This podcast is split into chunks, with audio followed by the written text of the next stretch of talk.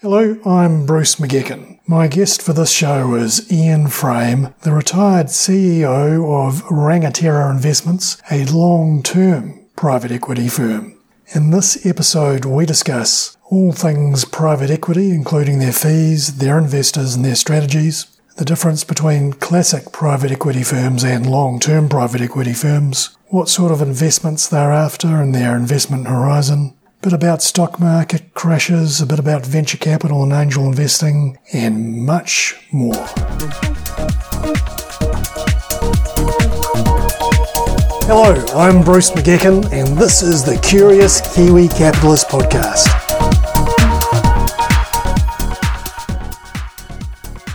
Firstly, what is private equity?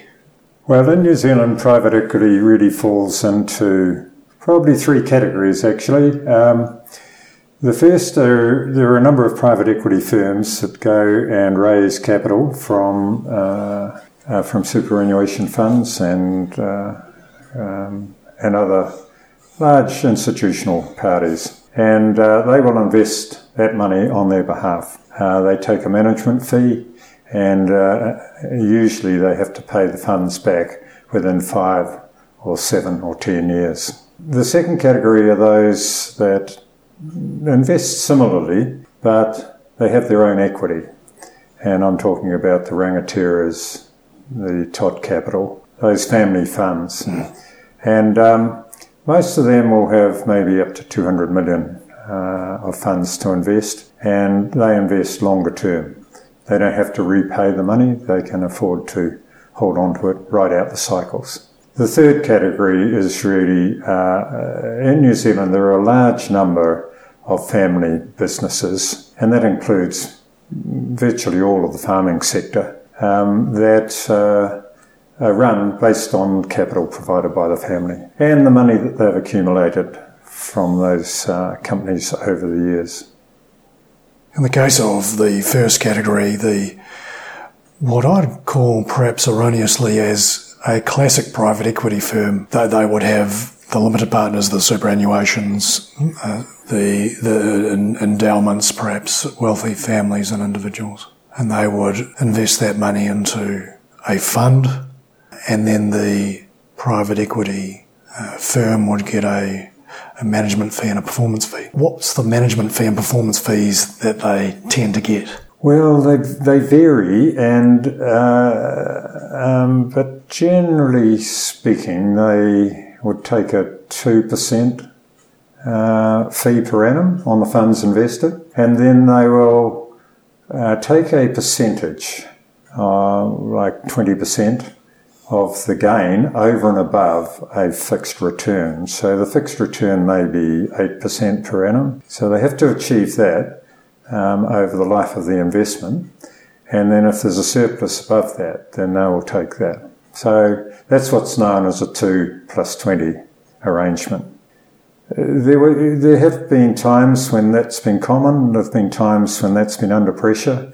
Mm. Uh, where it sits right today, I'm not 100% sure, but it, mm. it's probably around that. Mm.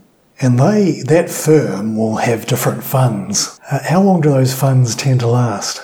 Well, they raise them on the basis that they have to be repaid within a certain period of time. And that period of time uh, will invariably be longer than five years, but less, or at a maximum, 10 years. Mm. So if they invest in a company in year zero or year one, they need to sell their company by year 10. Yeah, and sure. And they don't uh, they raise their money first, and then they uh, then they look to invest those funds. So it may take them two or three years to find something to invest in. So often uh, they're having to sell within seven years maximum, because it's taken them three years to find that business to invest in. Now we'll get to to more permanent capital soon, rather than the limited life of a of a fund. But while they've raised fund, let's call it Fund One, and they've deployed all that capital, do they then go and raise Fund Two? Oh yes, yeah, yeah, yeah. No, I mean the successful ones, and um, well, it depends on the success of the private equity fund because the more successful they are, the easier it is for them to raise more money. Um, and, and, often they'll raise that money from the investors that invested in the first fund because they're happy investors and they will uh, put more money in. But yes, they uh, they will continue. That's how they operate. Uh, they they will probably raise a fund every one or two years, maybe maybe longer than that, just depending on, on how successful they are mm. and what the market's doing. Mm. And and those investors that are investing into most types of private equity, including the, the classic PE firm, what are they looking for? They can invest in bonds and, and, and, and the stock market. Why, why are they investing in this risky private equity thing? Well, it depends on the uh, on the investor, but the large superannuation funds and uh, institutional funds, for example, insurance companies, they like to have a portfolio of investment. And so they may earmark 2% or 5% of their portfolio uh, for higher risk, higher return. And that's where uh, private equity probably isn't the highest risk, highest return, but it is certainly at the more higher risk, higher return end of the scale. What's the difference between um, private equity firms and, and uh, long long term private equity firms? Yeah, the the short term private equity firms uh, get their money from institutions and they invest on their behalf. So they act a bit like a broker in that they are making the decisions, but they're not making the decisions with their funds. And so they are investing on behalf of somebody else. Um, the long term investors, private equity investors like Rangatira, are investing their own funds, their own equity. So they don't have to worry about looking after the investors, and they can invest for as long as they like. Hmm. Uh, and Rangatira, for example, uh, does invest long term. It has one company I'm aware of that they've been invested in for the best part of 50 years, and they always um, they always co-invest with someone that knows how to run the business. Mm. So those long-term funds often will only take a 50% uh, share maximum. Mm and the other 50% to be held by those that know how to run the business. They also, when Rangatira uh, invests, it doesn't need to have an exit strategy. That's a key difference between the long term private equity investors and the short to medium term ones.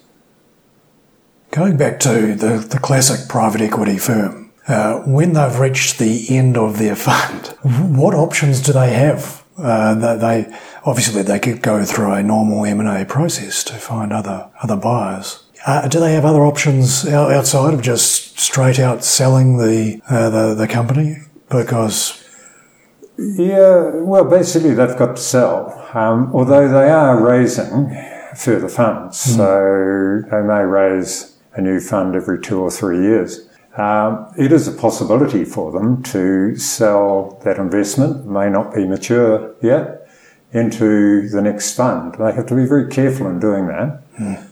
Uh, usually they would want to bring in some independent party to audit that process and audit the price. Mm. But um, that does happen, and uh, generally speaking, they set out to have an exit strategy from day one and they will work continuously on that exit strategy uh, through the investment period. When you're looking at the, the longer term private equi- equity companies, what sort of turnover of investments do they tend to have? If it's up to 10 years for a, um, a classic private equity firm, and it's, it's more longer term for the Rangatiras of the world how long on average is longer term? Okay, the, uh, the long term private equity firms in New Zealand are generally what I would call in the emerging growth sector. Mm. So they invest in businesses that are probably turning over a minimum of say 10 or 12 million dollars per annum. That's like a million dollars per month. And they look to grow them to 50, 100 million, 150 million dollars of turnover. now, in some cases, they may be able to achieve that in five to 10 years. In some cases, it takes longer. And then they, generally speaking, do not have to sell, so they do not have an exit strategy. They just believe that if they keep adding value to the business, then sooner or later um, there will be an exit opportunity for them. But if they don't have to sell because they've invested their own private equity, then they can continue to hold. So they always sell well they never have to sell mm. At any particular point in time. And they can wait until they have added as much value as they possibly can to that business and the market conditions are right. Uh, there are a number of interested buyers and they can play the market and usually do very well with their exits.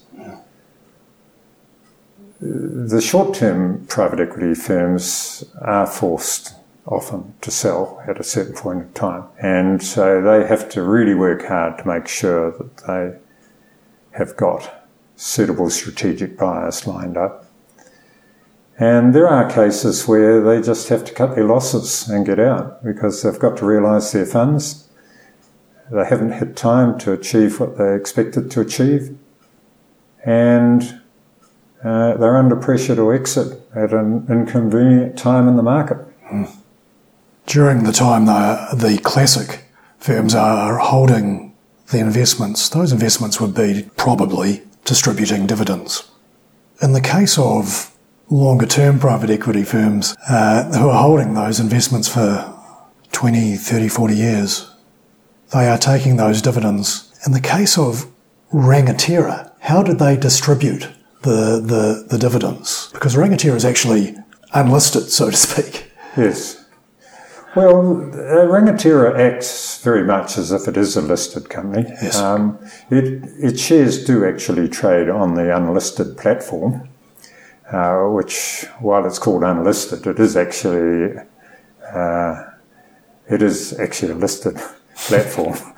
Um, and uh, it's just not uh, it's not the uh, doesn't have all the formal compliance requirements of the stock, main stock exchange. But um, they do carry on like a uh, listed company and they do pay dividends. They declare dividends every year and they pay dividends. And, uh, and traditionally those dividends have been quite good. See, Rangatira itself is about two thirds owned by charitable trusts. Mm. And uh, many of those charitable trusts are dependent, dependent on the income that comes from Rangatira. So, uh, yeah, it's a bit like a superannuation fund that pays a, a steady or steadily increasing dividend from um, its shares. Now, it will receive income, it will receive cash from its investments to be able to pay those dividends. And from time to time, it does sell some of its investments and it receives cash from that. So Rangatira, if you have a look at its uh, its balance sheet, is actually at the moment fairly flush with cash. No problem of paying dividends. Hmm. I don't suppose that it would ever do a extraordinary dividend payout based off that cash, or getting into the internal machinations of a, of, of the company here, or must it invest it in well, other companies? Theoretically, they probably should, but practically, when you've got charitable trusts uh, holding two thirds of your shares, you really want to provide them with steady income. They don't know how right. to handle large dollops of additional income. Right. So there's a bit of a practical issue there with Rangatira itself. Yeah. But um, they they tend to manage that by perhaps paying higher dividends than they may otherwise do, but keeping them steady or steadily increasing year on year. Hmm. What other companies like Rangatira are in New Zealand? I, I, mean, it stands out because it's on the unlisted uh, board, and, and therefore there is public information about it, including the annual report. We don't know much about Todd Capital, uh, and there are other family firms that I guess are private equity in, in structure. Do, do we know of many others that are, are long-term firms? No, we uh, when I was running Rangatira, we didn't come across too many that were in the same category. Uh, Todd Capital was there.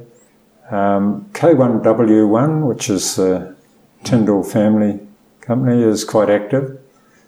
Um, but generally speaking, uh, there were no others that we came across on a regular basis. The parties we did come across were the uh, what you call classic PE firms, which are the ones that get their funds from others and invest on that basis.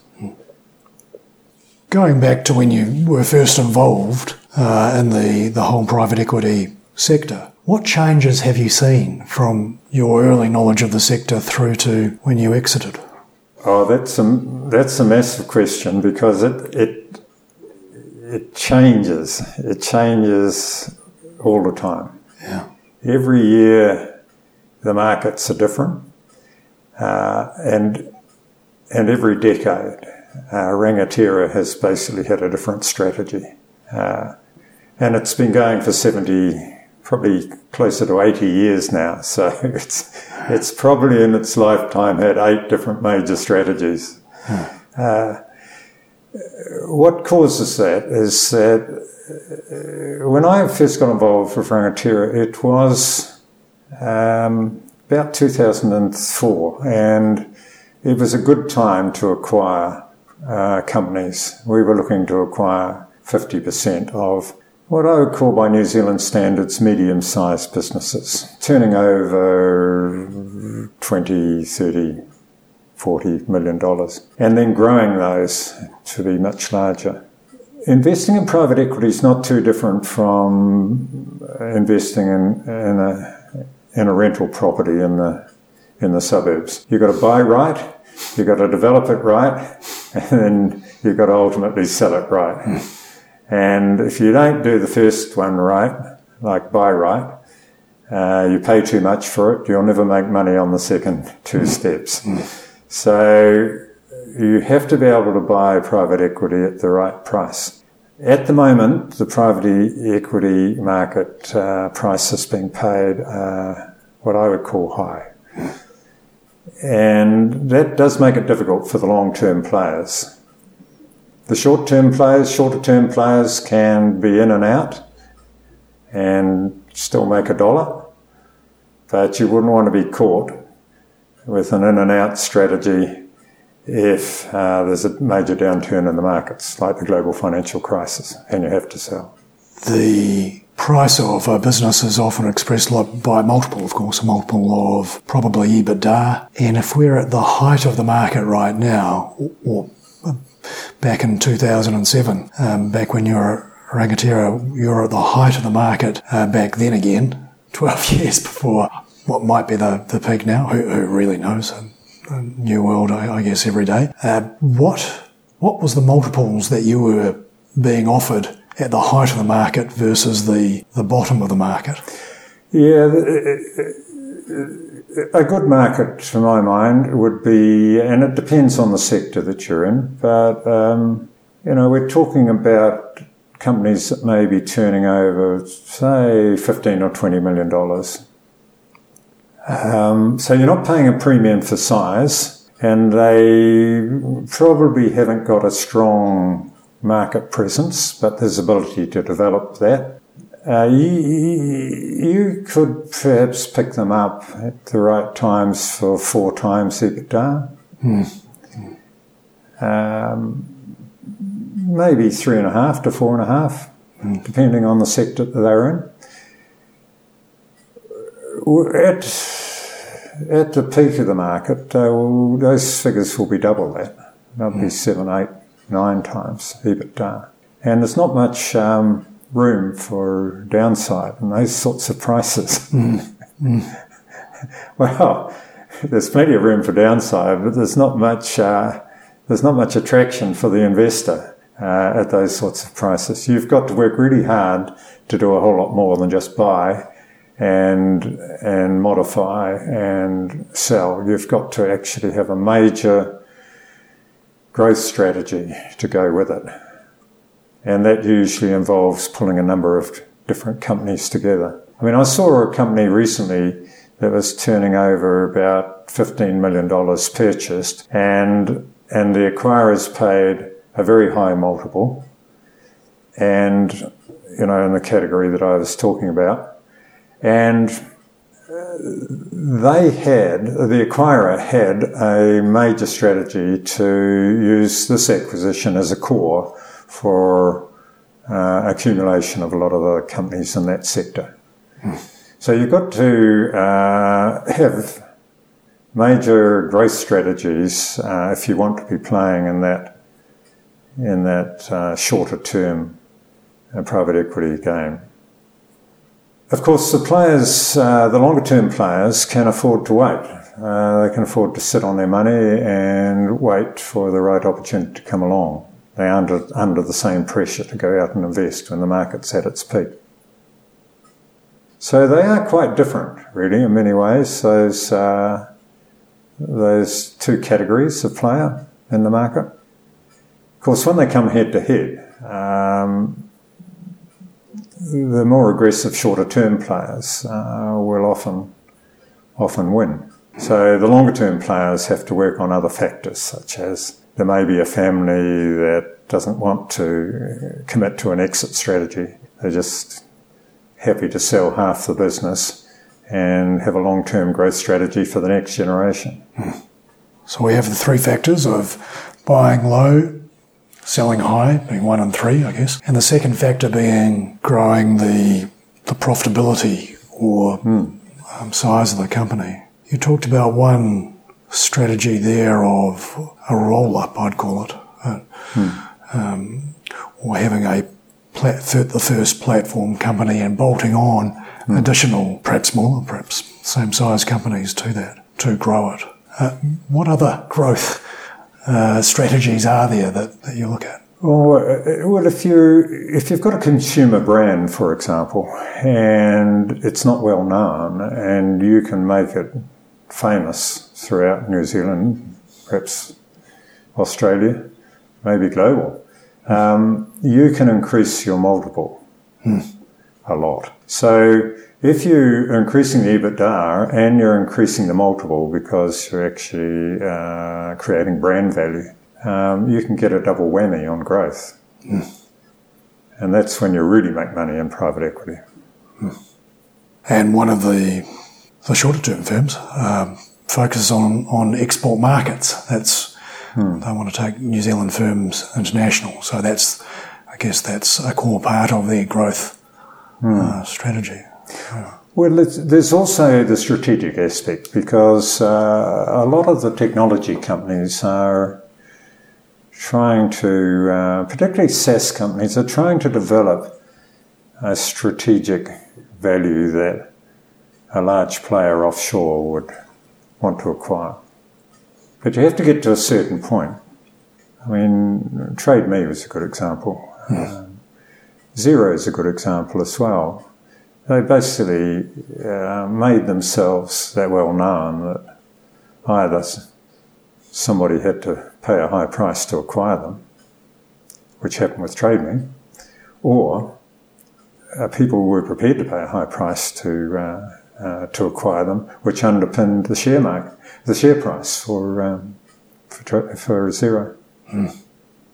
And in, in the case of Xero, especially, it had international venture capital underpinning its early years? Well, they were able to attract that, I think, once they had got to the point where they had demonstrated their strategic importance. I think that came first. I think Rod Drury saw that there was a market for uh, turning these accounting packages into a SaaS product. And he, he stole a march on the other players with that, MYOB and uh, QuickBooks. He stole a march on them. That then gave him uh, really good strategic value, and it was at that point that the Americans started to invest in it, and uh, but he had to prove that strategic value first. Mm. You talked before about a size premium uh, and that uh, the mid-market firms didn't have a large size premium. What, in the case of New Zealand, where does company size start to increase the value of the of the company? Oh, it depends a bit on the sector that you're in, but generally speaking, I would call uh, anything under $15 million of turnover a small company in New Zealand. Mm-hmm. Uh, 15 million to 100 million of turnover, maybe a bit less, would be medium and anything over that, over 100 million of turnover, is a large company by New Zealand standards. So that I think those uh, boundaries, because don't forget, if you convert New Zealand dollars to US dollars, those figures are all smaller again. I don't think in the United States they would have the same uh, categories. Uh, the numbers would be much higher. Mm. You know, a large company in the US is going to be a lot more than 60 million US dollars of turnover. Absolutely. Um, what, though, from a private equity perspective, I find very interesting is whether they treat themselves, manage themselves as a small or medium or large size company. Uh, I mean, take Gallagher in New Zealand. I don't know what their turnover would be, but it would be certainly in the large company category, but they probably still run themselves as a small to medium sized company. So that's important, I think, in New Zealand because if you run as a large corporate in New Zealand, um, it doesn't it doesn't work that well. New Zealand does not manage on a large corporate basis very well. So you then have to import chief executives from offshore that know how to run large companies in a large company sort of a way, and uh, and that doesn't work all that well. You pay massive salaries to them, and and you don't necessarily get success. The most successful stories in New Zealand are companies uh, in the private equity sector. This is are companies that think big, but operate as if they're a small to medium sized company. The growth of private equity seems to mirror the decline of the number of listings on the stock market as well. We're seeing this all around the world, uh, especially in the in the US. But the ability for fast growing companies to stay in the private sector for, for much longer than they they used to. And there's a lot of angst there seems to be uh, with NZX participants about the, the lack of IPOs and what they're doing wrong. I'll look at that review that they're doing with a great deal of interest, but I wonder if they're doing anything wrong at all. It's just the market. The market's changed. Yeah, New Zealanders uh, like to have control of their investments. It's interesting. I mean, um, you know, we've had some terrible stories in New Zealand in the finance sector. Uh, large amounts of money have been lost, uh, both in publicly listed shares and non-bank uh, finance mm. corporations. Some terrible, terrible stories, and even through to uh, private investor advice, Ponzi schemes. I mean, you know, terrible stories. So it's not surprising that New Zealanders are very canny about where they put their money. And, and that actually, uh, it, it leads to a lot of people investing in property.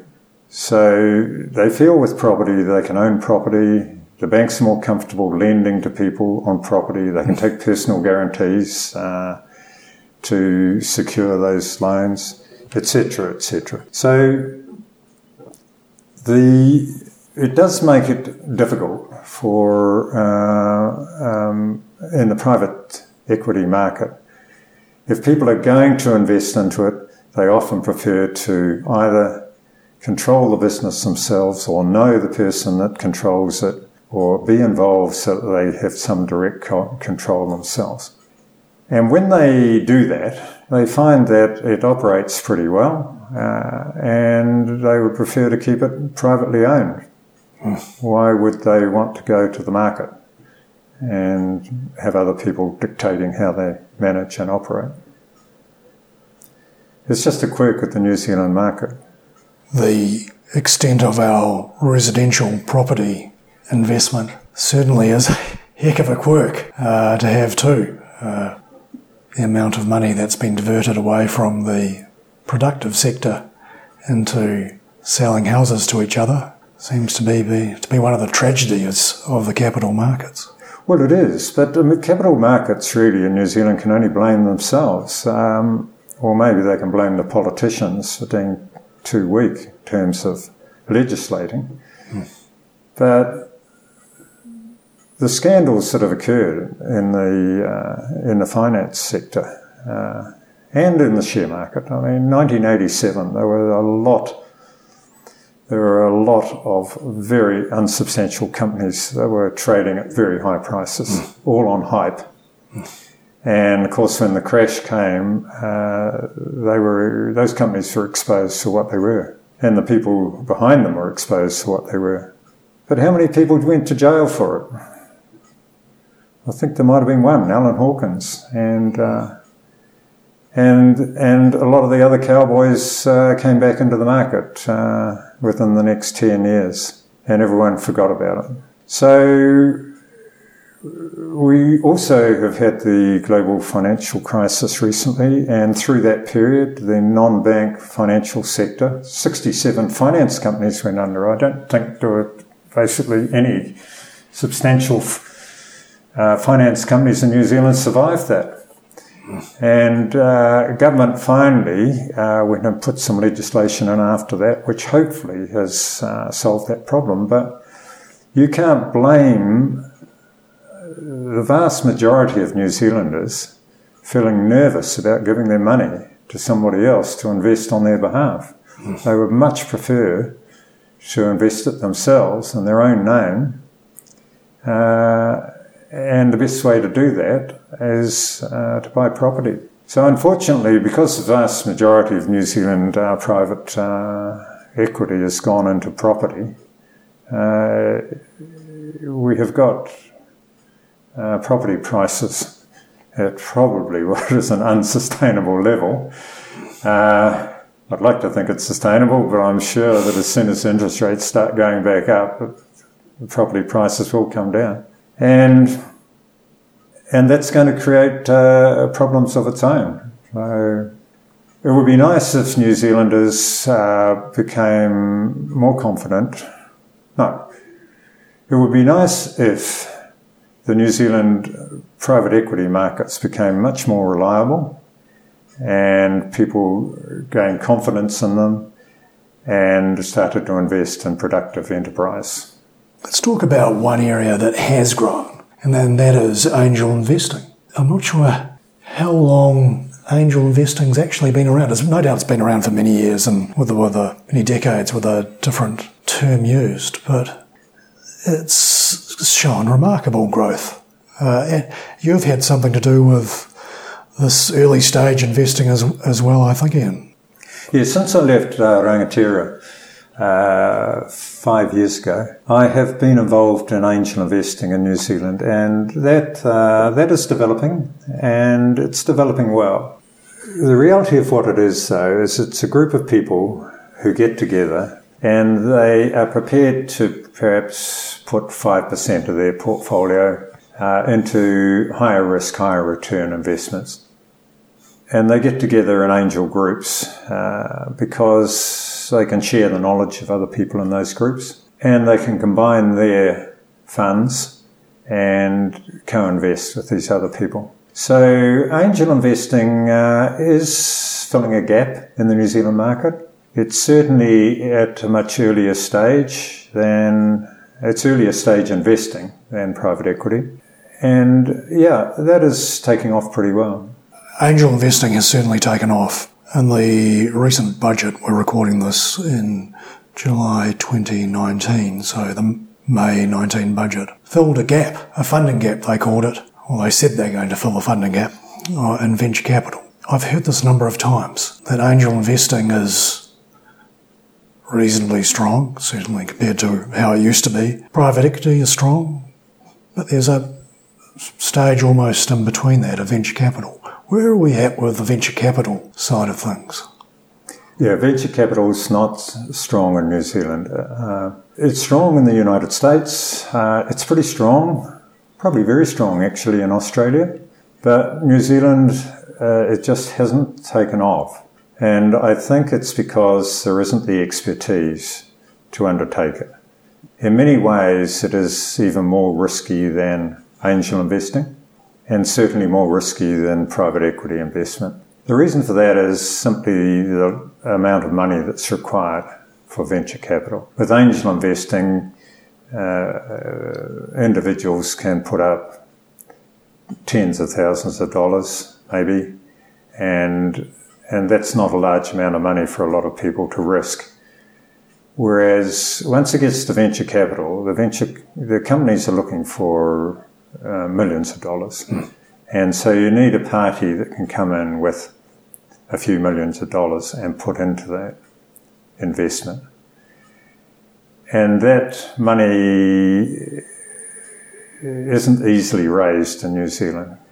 You can get it from uh, institutions, but they're increasingly concerned about the criteria under which that uh, money is invested, and the and you can get it from private individuals, but also they they recognise that venture capital is probably the riskiest part of the whole cycle, simply because it's still the companies are still high risks that are being invested in, but the amount of money required is much higher than for angel investing. And that's the big difference. Angel investing being what I'd call seed, yeah. uh, the, the very early stages, a good idea and a good person who's implementing that idea well enough to, yeah. to get angel investors. The big change in risk, as you say, is the level of money required to, to help it achieve its growth objectives. Seems uh, need to get to the bottom of why we don't have so many uh, venture capital firms. So there, there mm. seems to, I mean, Jenny Morel's uh, number eight wire uh, seemed to be doing well there and uh, it closed out its fund and, and she hasn't raised another fund, though it continues to help out uh, companies mm. through More Go um, meetings, conferences. Uh, we, have got Stephen Tindall, uh, we've got Movac in Wellington, we've got Lance Wiggs' Punakaiki Fund. Mm. I, I, struggle after that. I think the reason why we don't have a lot of venture capital funds in New Zealand is because it takes a lot of expertise mm. to run them. And I don't believe that we have that expertise in New Zealand. I think we're very thin on the ground. Uh, by the time you go to Australia, uh, there are a number of people there that have gained their experience, perhaps offshore, and are living in Australia now, or they've learned uh, they've learned their expertise in Australia. In New Zealand, there are only a handful of people, I think, that know how to do it. And some of those that are in the market doing it uh, probably didn't have the expertise when they started out, but have developed it since. Hmm. It's almost a horse and cart thing, I, I guess. You you need to either have worked for a venture capital firm or you've uh, developed a, grown a, a, a, company and you have exited the company and now you have capital. In both those cases, you have the experience and knowledge. And so you can start a VC firm with confidence, but without a large group of companies that, a large group of entrepreneurs have exited their, their companies. We don't have a large group of people that can start up VC firms. Almost a bit of that. No, and often people that have started their own firms and uh, developed them and successfully sold out, often they don't actually have the skills mm. to go and run um, venture capital activities which cross a much wider market sector. Mm. Now, people that have started their own firms often uh, know that industry, know that sector. Got lucky with some people that they brought on board, so they had a great team, and can't repeat it elsewhere. It's one of the reasons why I have enormous respect for Richard Branson. He's one of the few people that seems to have been able to be successful in one sector and go to another. Hmm.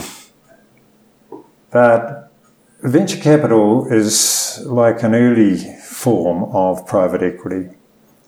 It's taking, it's transitioning those companies that have gone beyond seed capital and angel investment.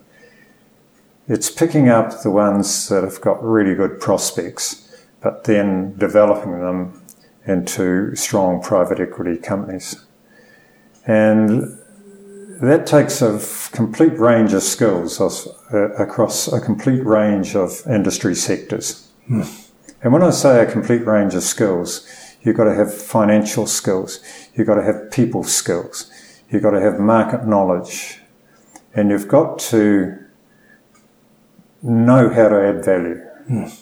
You've got to know strategically what adds value. And I, in my working career, have seen very few people that have been able to do that in the New Zealand market. Let's talk a bit about you. Before you joined Rangatira, what was your career path? Where did you start and how did you get into, into private equity? Um, I originally graduated in civil engineering.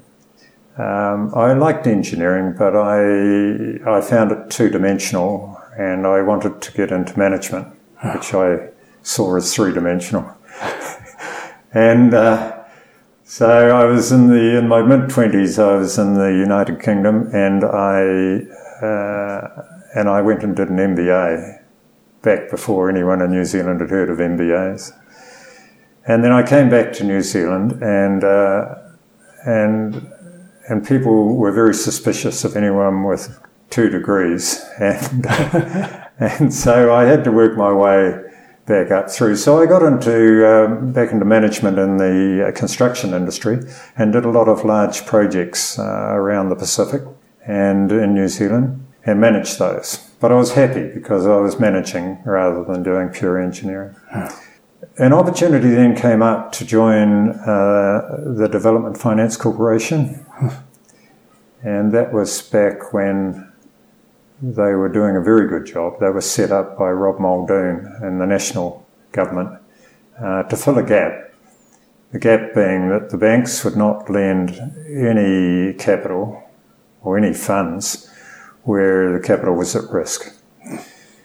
And it needed some party to come in and step in and and and and plug that gap. And DFC, uh, despite the fact they got criticised a bit for uh, for acting too much like bankers and taking too much security on everything, they did actually uh, fulfil a very needed, much needed service.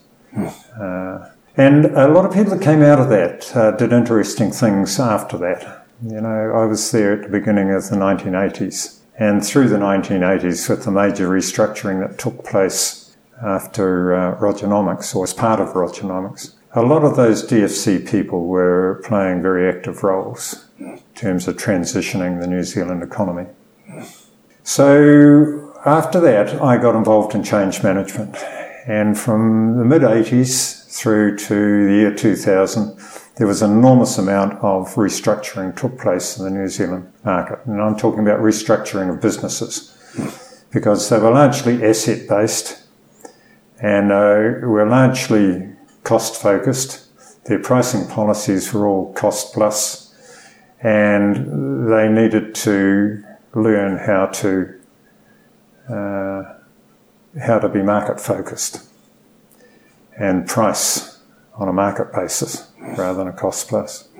So uh, there was a lot of uh, corporate restructuring took place, and I uh, participated in all that through to the early uh, 2000 when I uh, went to Rangatira. and that was a dream job, really, because that was putting all my previous experience together and running a private equity firm. Part of that uh, restructuring, corporate restructuring that I did, was done with uh, what was uh, Renouf Corporation and Hellaby Holdings at the time, and um, we would we would buy into companies that were struggling after after Rogernomics or as a result of Rogernomics, and we would uh, we would close down what we had to close down. We would realise assets where we had to realise assets, but we would pick the best parts of it that had a future. And a lot of those companies are trading very strongly to this day. Repco Corporation, for example, uh, is trading very well today. So yeah, it was um, it was a very interesting and very satisfying uh, a period because New Zealand needed it. New Zealand would not be the vibrant free market economy that it is today if it hadn't done all that major restructuring from 85 through to 2000. We're, we're sitting in your beautiful Taranaki house looking down over rolling farmland towards the sea. Uh, you then, after Rangatira, moved up here, I think. Is that right, or have I missed out a section? Yeah, it took me a couple of years to get here, but um, I knew Taranaki was good. I, I love looking out the window and seeing green, productive farmland. Uh, it does my heart good. a lot of my friends have gone to live in central Otago, where you look out the window and it's barren, barren, barren. rabbits, rabbits, rabbits. and uh, and rabbits running around. Uh, I look out and see beautiful green pasture and dairy cows fattening by the day. Thank you very much for your time. You're That's welcome. Much appreciated. Very, very interesting, and uh, I um, I look forward to getting this one out. Good. Thanks so much. Yeah, oh, that's great. This. All opinions expressed by podcast guests and myself are solely our own opinions and do not express the opinion of anyone else. This podcast is for informational purposes only and should not be relied upon as the basis for investment decisions. See you next time.